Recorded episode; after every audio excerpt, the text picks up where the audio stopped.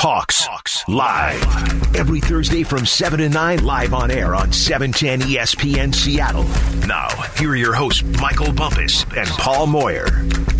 Thursday, 7 o'clock. You know where you're supposed to be right here with me, Michael Bumpus, and my guy Paul Moyer on Hawks Live. The Seahawks got it done last week, 30 to 23. They beat the Niners for the second time this year. No matter how good the Niners are, the Hawks are going to play some of their best football against these guys. And the stat that sticks out to me the most, Moyer, time of possession. The first time this year, the Hawks won that. 33 minutes they had the ball. The Niners had the ball for 26 minutes. That means third downs are supposed to be good, right? Not really, five for 15, but it's okay. We'll take it. That means that the defense got off the field and gave the offense the ball. It means that the Hawks capitalized on opportunities it just means it's a win. That's all I care about. We can spit all these stats out there, but end of the day, it was a win, and it was led by the guy who gets paid the most money on this team, Russell Wilson, 30 for 37, 231 yards, two touchdowns, and one interception. Another thing that happened this week that we wanted to see Moyer, Tyler Lockett and DK Metcalf got their targets. They both had eight targets. Lockett had seven receptions for 68 and a touchdown. DK had five for 60, no touchdowns but it seemed like the things that we needed to see offensively, defensively, and special team wise, we saw this weekend.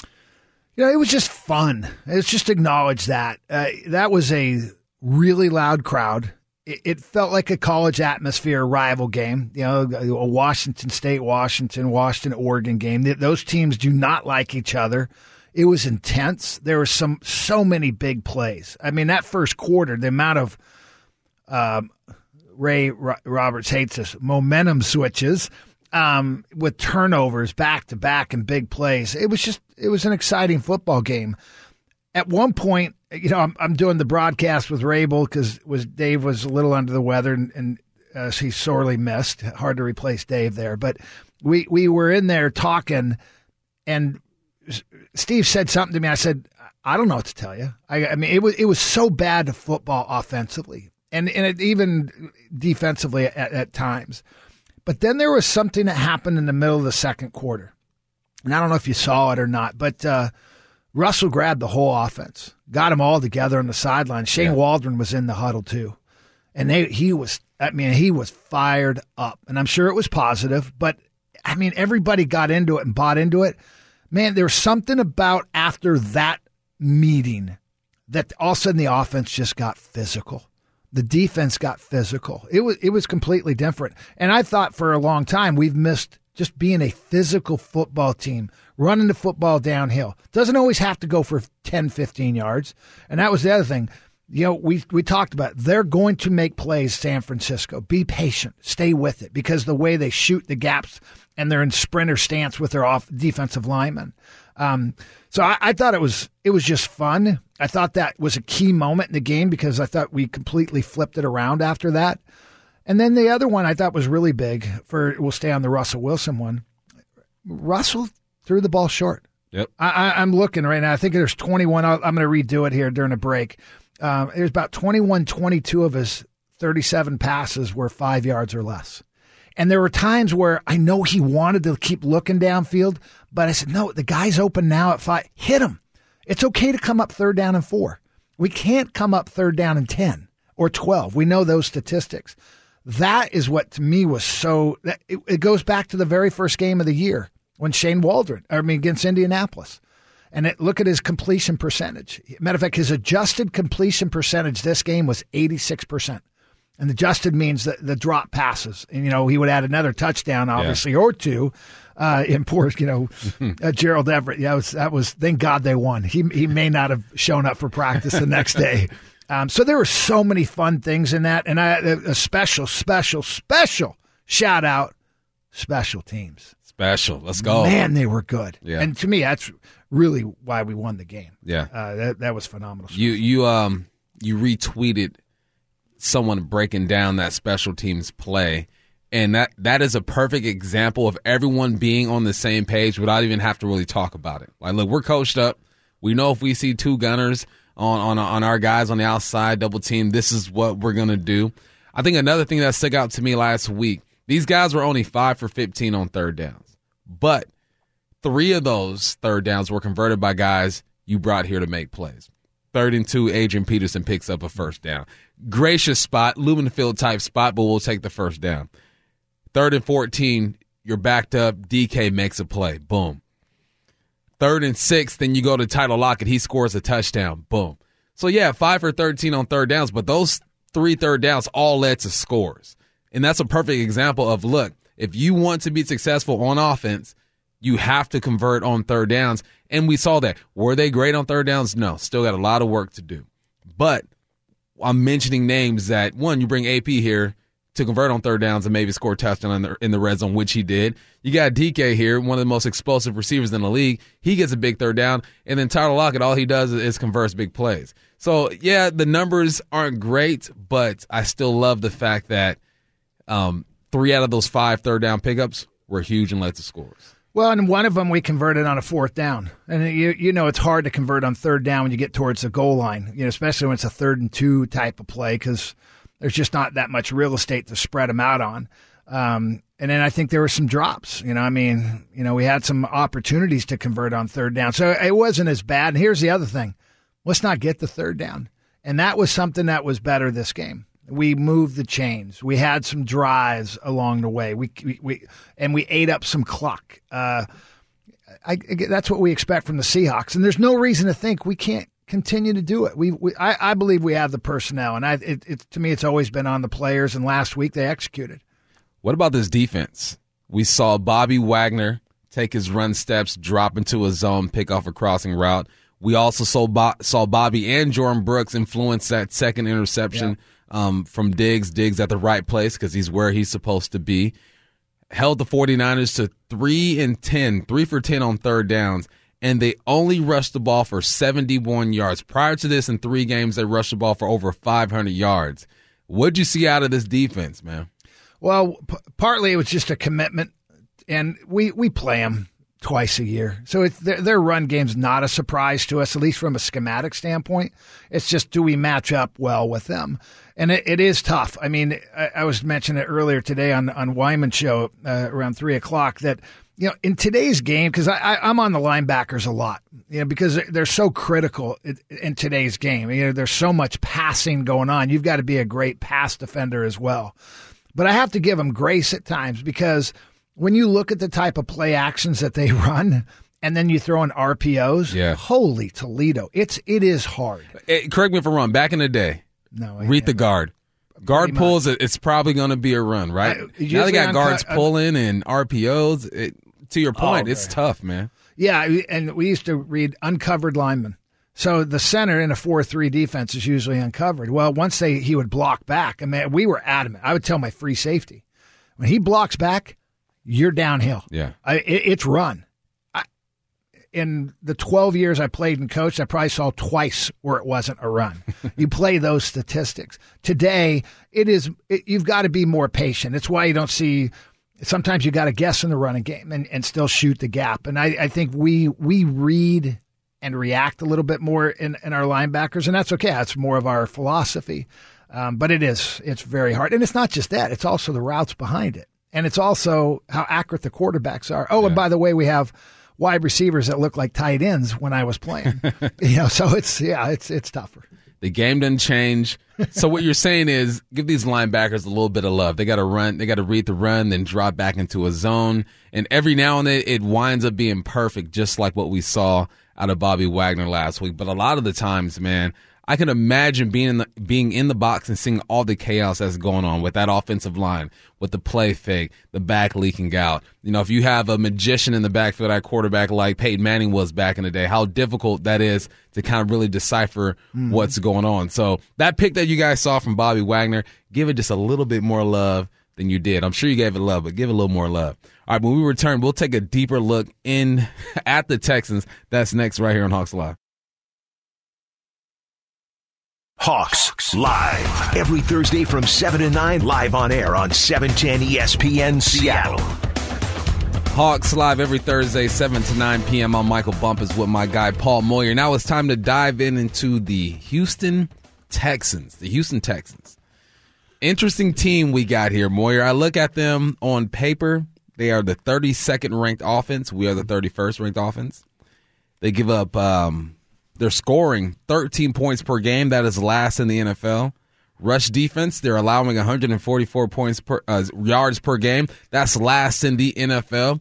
I look at them on paper, I look at them on film, and I say this is a team that you probably should beat. Davis Mills and Tyrod Taylor, they have both played their share of snaps this year.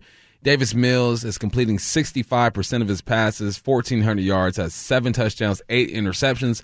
Tyrod Taylor played last year before, excuse me, last week before he was hurt. He is completing 60% of his passes, 966 yards, five touchdowns, five interceptions. I look at the quarterback position and I see uncertainty. I saw Tyrod Taylor, who's had some years, and this guy might be the most unluckiest quarterback in NFL, right? He lost his job in Buffalo to Peterman. We don't know why. He lost a job in Cleveland to Baker Mayfield after he was hurt. We understand that. Baker's going to be the number one guy.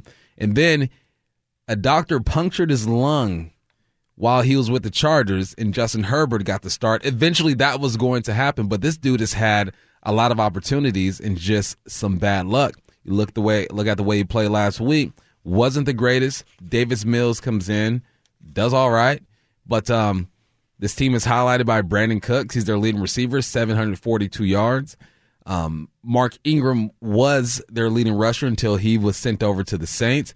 Now they're going to rely on guys like David Johnson, who once upon a time for the Arizona Cardinals was a really good running back, and Rex Burkhead. There's just so much uncertainty on this team that I am more confident than I usually am when it comes to the Hawks playing ball games. But this is the NFL. You know how this goes. You still got to show up and play good ball.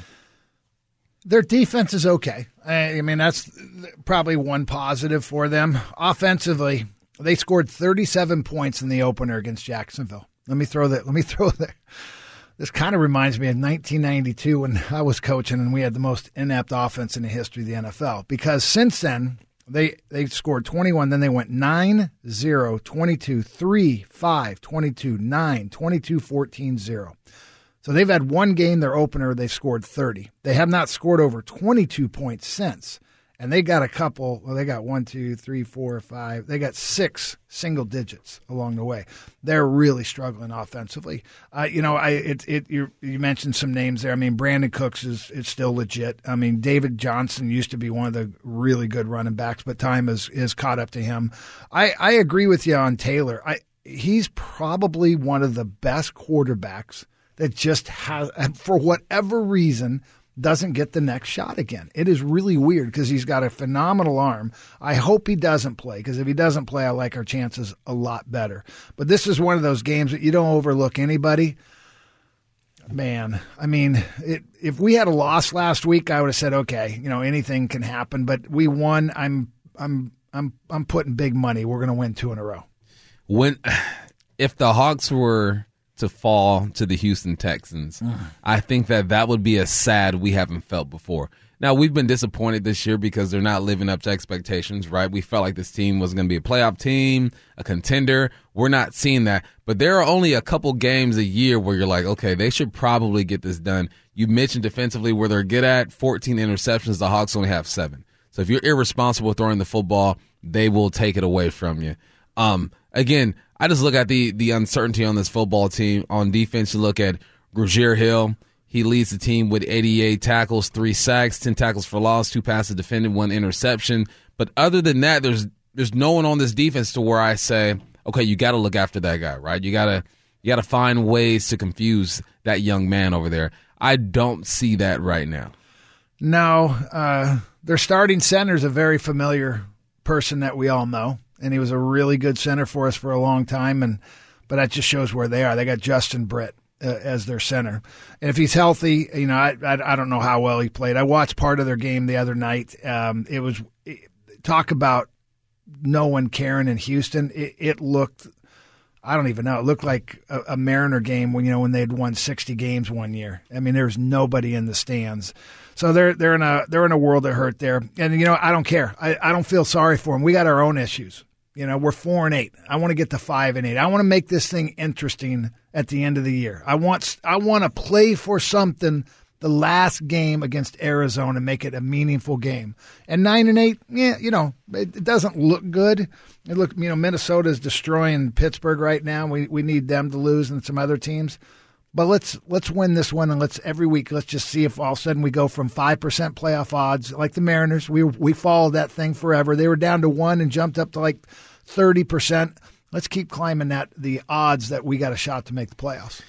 Is this the game where it all comes together? I mean, because the Hawks beat the Niners last week, which is a good win. They're riding a three game win streak. That defense has been playing well. That offense rushed for 500 yards in the last three weeks, held them to 71.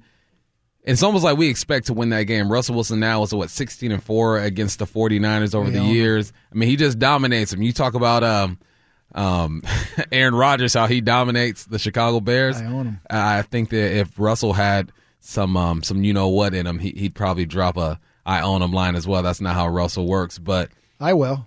You'll do it for Uh, him. look, there's no team I dislike more in this league than the 49ers. None. And that goes back certainly to the Harbaugh days when that, that whole thing kicked in our first Super Bowl in 2013. I don't like them. Now I like John Lynch and they're co- I mean, I, they're not, but that rivalry's real. And so, yeah, we, we own them, and I'll let them know, and I let their fans know too, because they're obnoxious fans. Also, I have no problem with it. But we, I thought we played the best team or one of the best teams in the NFL last Sunday. I mean, they were hot. They they were they had um, uh, an identity that they're going to run the football, and we decided no, you're not going to run the football. And Jimmy, you've got to beat us. You know that's not the case. And a poor Gerald Everett. again, I felt so bad for him. Yeah. You know, if he doesn't have one of those just fluky th- three, four, I didn't even know it was three. I thought it was two. I didn't remember the uh, little bubble screen where he came back and they, and they stripped it there. Um, you know, we we walk, you know, pretty handily on that game and, and make it feel like, all right, guys, you know, we're we're back. And I still feel like we're back. We played so well from the middle of the second quarter on. We had one first down in the first uh, first quarter. I think we finished with 27 after that. So, uh, you know, complete complete change. And that's again, that's what we were looking at this year. You know, what the offense would look like in that type of passing game where it's it's quick. It's quick. I'm going to take it. I'm going to take it. I'm going to take it. I'm not going to put ourselves in a tough situation. Nope. I want to take a shot downfield. Yeah. That that's us. Now the Colts rushed for 258 yards last week against this ball club. We got Adrian Peterson who tied the great Jim Brown as far as rushing touchdowns for the career. Um, Alex Collins, we assume, is going to be healthy. We saw Russ be efficient throwing the ball 30 for 37, 200 plus yards, two touchdowns. Good football teams take what the defense is giving them. I look at this defense and I say, okay, now their numbers are probably bottom of the barrel when it comes to a lot of things, but what they do well is interceptions. They intercept the football. Jonathan Taylor ran all over him last week. We don't have a Jonathan Taylor, but should we emphasize the run this week? No question. Look, Rashad Penny. Rashad Penny sighting. and he looked good. He looked good. He You was know, quick. Well, first of all, it started to me with that pickup on the blitz, where I mean that was huge, and we made a big play, obviously, off of that, and then you know the little tiny screen, and that's where you know when you look at him in college, you know if you can get him out in open space, you know he had that kind of speed and size where you know you, you really hard to arm tackle, uh, and then you know he popped a, you know a run as well, so it was just nice to see him get some production and hopefully confidence, and uh, yeah. All right, Bump. So, real quick before we get out of here, uh, John McClain, who's a writer for the Houston Chronicle, um, he has some words to say about the Texans. And let me just play the audio so you can hear it yourself. Well, if you ha- as bad as people may think it is with the Seahawks this season, it's uh, even worse with the Texans, who I believe are the worst team in the league, and they'll prove that again One more, one more. because they are awful. That man's been around the block forever. He's covered the Texans and Houston area sports for the Chronicle for about 40 years. He was on earlier on the huddle with uh, Jake and Stacy. And that's how they feel in Texas right now. That the Texans are awful. Obviously, they're an NFL team, so the Seahawks aren't taking them lightly, bump, but the numbers don't lie. Numbers don't lie. Film don't lie neither, Moyer. I looked at that they film. They're not very good, but I'm so scared to even put that out into the universe because I know how this game is. It's a dirty game. Any given Sunday is a legit phrase to where these guys beat a team that the Hawks lost to. They beat the Tennessee Titans 22 to 13.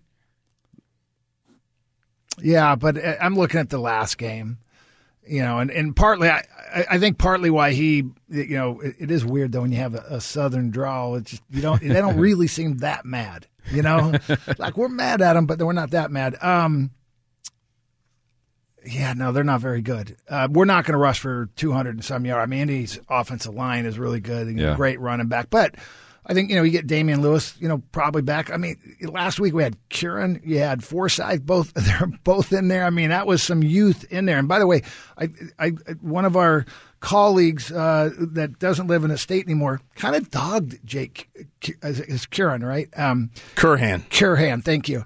And he, he had a couple uh, tough. There, I think there was two pass rushes that you know he, he he didn't do a great job on.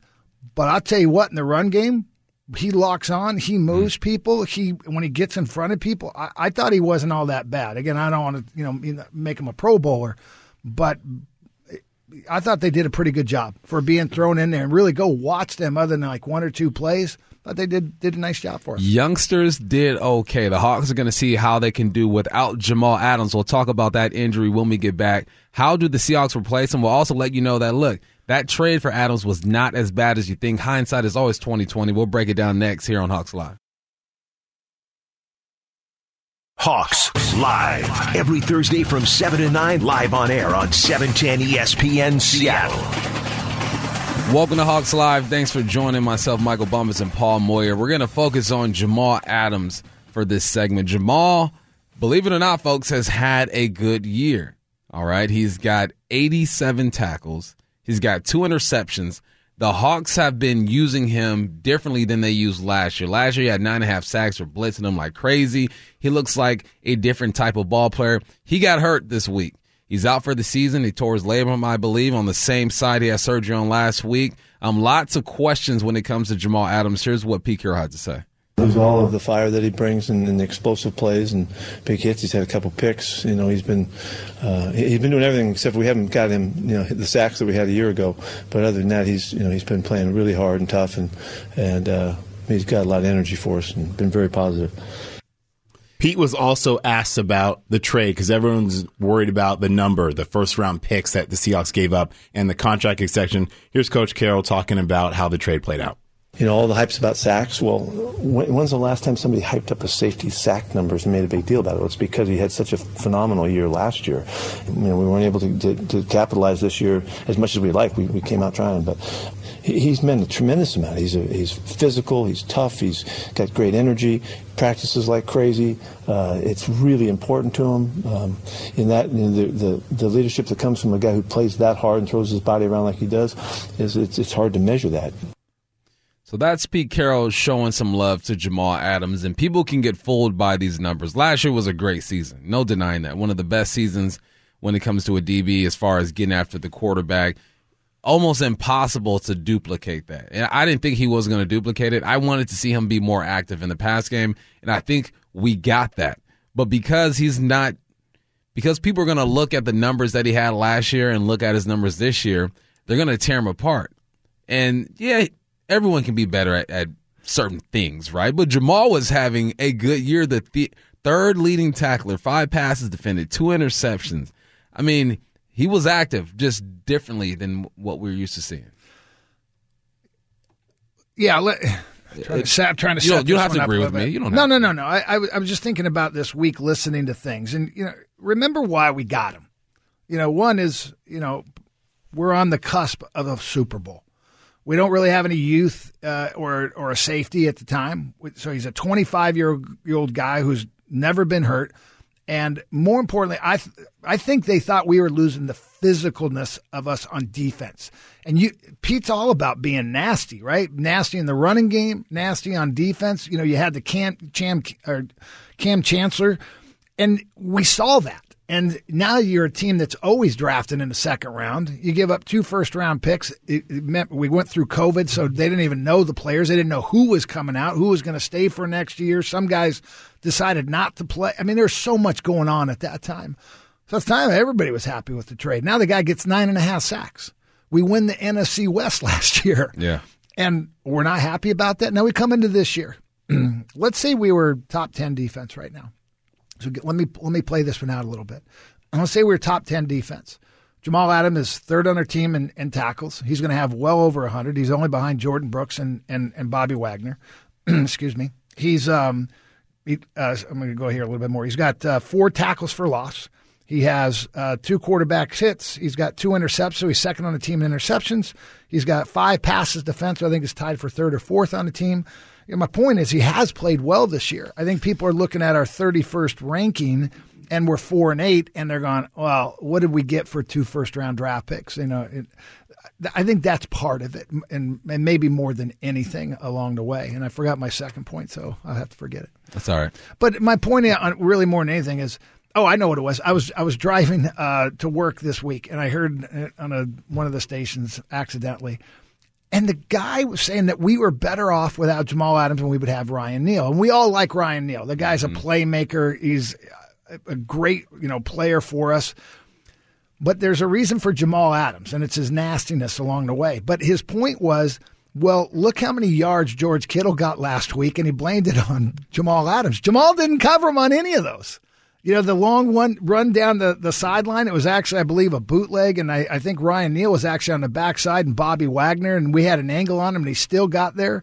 Uh, there was another play that was a play action uh, play that I think Ryan looked in the backfield, and so I'm not jumping on Ryan here. My point is, Jamal had nothing to do with it, yeah. and so there's just you know people just pointing at whatever they're unhappy about life. But I here's where I'm going to close this one.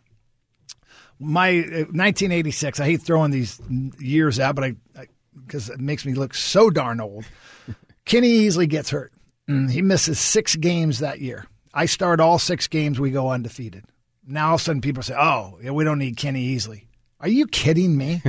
I'm one of 11 guys. We just happened to win. The defense played better. Guys all of a sudden picked up their, their game. Offensively, we started playing better. We went on a roll. We just we just won. Kenny Easley is a Hall of Famer. He was the probably one of the top two safeties still at that time, and he he had been been injured. Him and Ronnie Lott. So it just doesn't make sense. It's always easy. Who's the most who's the most favorite guy on a team usually when a team's losing? It's, the backup quarterback. Backup QB. Yep. And so it's the same thing here. You know, I, I like Jamal Adams, and more than anything, it's just he brings a, an attitude, a confidence, a nastiness. And I, you know, for those who don't watch the film, I get it because you're looking at statistics. Those who do watch the film, he's played very well this year. Here's the thing: the 12s. If Adrian Peterson were to come out and rush for 105 yards and a touchdown, the 12s will be saying right now, or not 12s, I'm not going to just signal out the 12s. People will be saying right now, you don't need Chris Carson. The NFL is such a what have you done for me lately type league when it comes to the organizations, but especially when it comes to the fans. Right? So there's a reason why, and we love Ryan. We've had him on this show. He's been awesome. Like he he gets in the game. He makes big plays. Yep. But there's a reason why out of college Ryan was not drafted and Jamal Adams was drafted just because of what they what their resume looks like. So I think at times people need to look at the resume and remember there was one time where I had buddies hitting me up. Are we better with Geno than Russell Wilson? I'm like, are you crazy right now? Better Geno had what five touchdowns, one interception, 700 yards, played well, played well. But no disrespect to Geno, like Russell's resume just has a lot more bullet points than Geno Smith. So I just advise people to look, look be in the moment, enjoy the moment, root for Ryan Neal, and yeah. he's going to make plays because we've seen Ryan Neal make plays.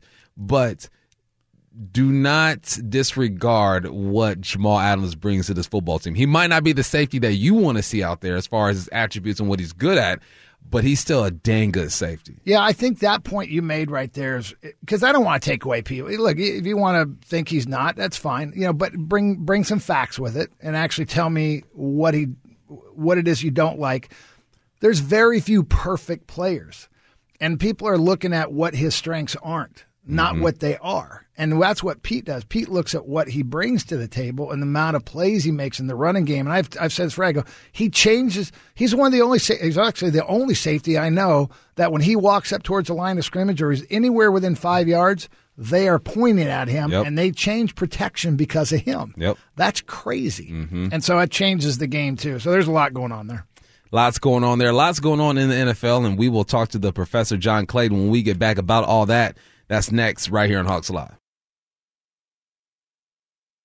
Hawks live every Thursday from 7 to 9 live on air on 710 ESPN Seattle. You know what time it is? 7:45. Hawks live on Thursday. Here to fun. We're bringing in the professor. JC, how you doing, man? Good. How are you? We are doing okay, man. Like I usually do, I got to ask you about this Thursday night game. You got the two teams that lost and tied to the Detroit Lions going at it. Minnesota Mm-hmm. up 29 to 7. That doesn't help the Hawks, does it? No, it doesn't because again, I could put the uh, Vikings back up at 500, and that doesn't help because I mean the Vikings are starting to slip.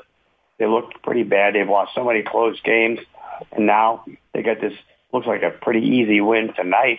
Even though the Steelers are trying to come back, but uh, it looks to me like uh, you know that that does not help any chances of the C, the, C, the Seahawks making the playoffs. If again you have the Vikings up at 500. Let's just get to five and eight, and then we'll we'll we'll see if our odds keep increasing. When and so for us to get to five and eight, do the Texans do anything good? No. Um, I mean, I think that they they probably serve good food. They do. they they probably serve good food. I think that uh, you know, but on the football field, no. I mean, they they are a little bit okay on defense, even though they've chased away a lot of Bill O'Brien big signing players. But uh, offensively, they're not good. Their their offensive line is not good. Uh, they're going to go with a rookie in Miles Davis because again, uh, Tyrod Taylor is now hurt. So it's like uh, I don't, and the running back situation is not good. Receivers not good. They're just not good. John Quandre Diggs has put together a nice little career, man. He's been an um, Pro Bowl selection. It's about time that he is considered as far as All Pro selection. Well, I mean, he, he was uh, Pro Bowl last year. Um, you, you can see right now in the All Pro voting so far by the fans, you know, he's in the top six, so he's in the mix there. Um, you know, to maybe to be an All Pro, All Pro, probably not, but he's got to be somewhere. I mean, he's in the he's a Pro Bowl level type of guy, and should make the Pro Bowl this year. Jordyn Brooks has just been playing really consistent. He's taken his game to another level, really, the last four or five weeks, and you know, he's fourth in the league in tackles. Is he getting any recognition nationally? Probably not, which is kind of unfortunate, you know, because again, sometimes a four-three outside linebacker doesn't get the respect he should get because you know the three-four guys are the ones that get the sacks. But again, you can look at the tackles, you can look at the things that he's been able to do, and for a team that right now continues to get criticized for not doing well with first-round picks, he's been a very good first-round pick.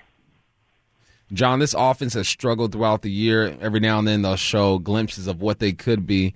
After Lags Week's performance, if these guys can help get, get healthy, I'm talking about the Seahawks, can we see a better version of the Shane Waldron offense?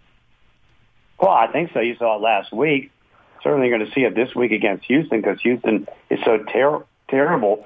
We'll see how they do against in the two division games against the Rams and Cardinals. But again, they've got the, the three games that it should be pretty easy that their offense should be able to do well. But the big thing is, I mean, you have uh, Russell Wilson last week looking like Russell Wilson, completed 30, 30 of 37 passes, you know, 231 yards. I mean, he he got into a rhythm. He did a good job. You know, when you look at the the Seahawks, you know, the first quarter was was it was rough to watch, and then middle of the second quarter, it, it completely flipped, and and did it really with some youth. I mean, you started with some Dee Eskridge, and then you got Stone Forsythe came in there, and then Jake Curhan as well. And I actually, I thought Jake played pretty well. He had two two or three plays where they, he got beat on a, a speed rush, you know, at, in the guard position, but he practices at tackle the whole time. But as far as the running game, and when he did have someone in front of him, he, he did really well. But with that being said, do we do we expect Damien Lewis back this week? Looks like it. You know, Pete Carroll says that he should be able to go. I mean, he's been able to do some practicing this week on a limited basis, and so I mean, because he's he, you know he's missed some time with that shoulder injury, but everything that Pete says, it looks like he should be able to go this week. John, my fellow Coug, Gardner Minshew had a day last weekend 20 to 25, 242, two touchdowns. Do you think this guy will have another opportunity in the NFL to be a starting quarterback? Uh, you'd hope so. I mean, again, right now he's proving he's a very good backup. I mean, he did that in Jacksonville. He's done that certainly in Philadelphia. Um, you know, I don't know if he can get the chance to advance, but again, I mean, this guy's a good quarterback, and uh, you can see he's a good leader. He's a fun guy to watch. He's able to do so many good things. So you'd hope he get a chance. You know, uh, we were talking a little bit about Russell Wilson. You know, his first game of the year against Indianapolis. The, everybody was so excited because you know he was getting rid of the ball so quick and he was taking the short stuff. Even maybe if there were some opportunities, you know, intermediate to long. And it felt like that last week also. Did you think, you know, and again, it wasn't the yards. I mean, he had 30, 30 for 37, only around 230 yards, but, you know, 86% adjusting completion percentage. Do you think that's his best game of the year? I think so, yeah.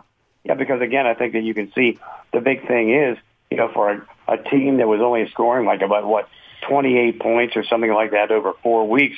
He was able to get 30. But then when you think about the 30 points that he had, now I know seven came on a special teams play, but then, you know, he had three plays in the red zone where, uh, you know, uh, Gerald Everett, you know, just blew it.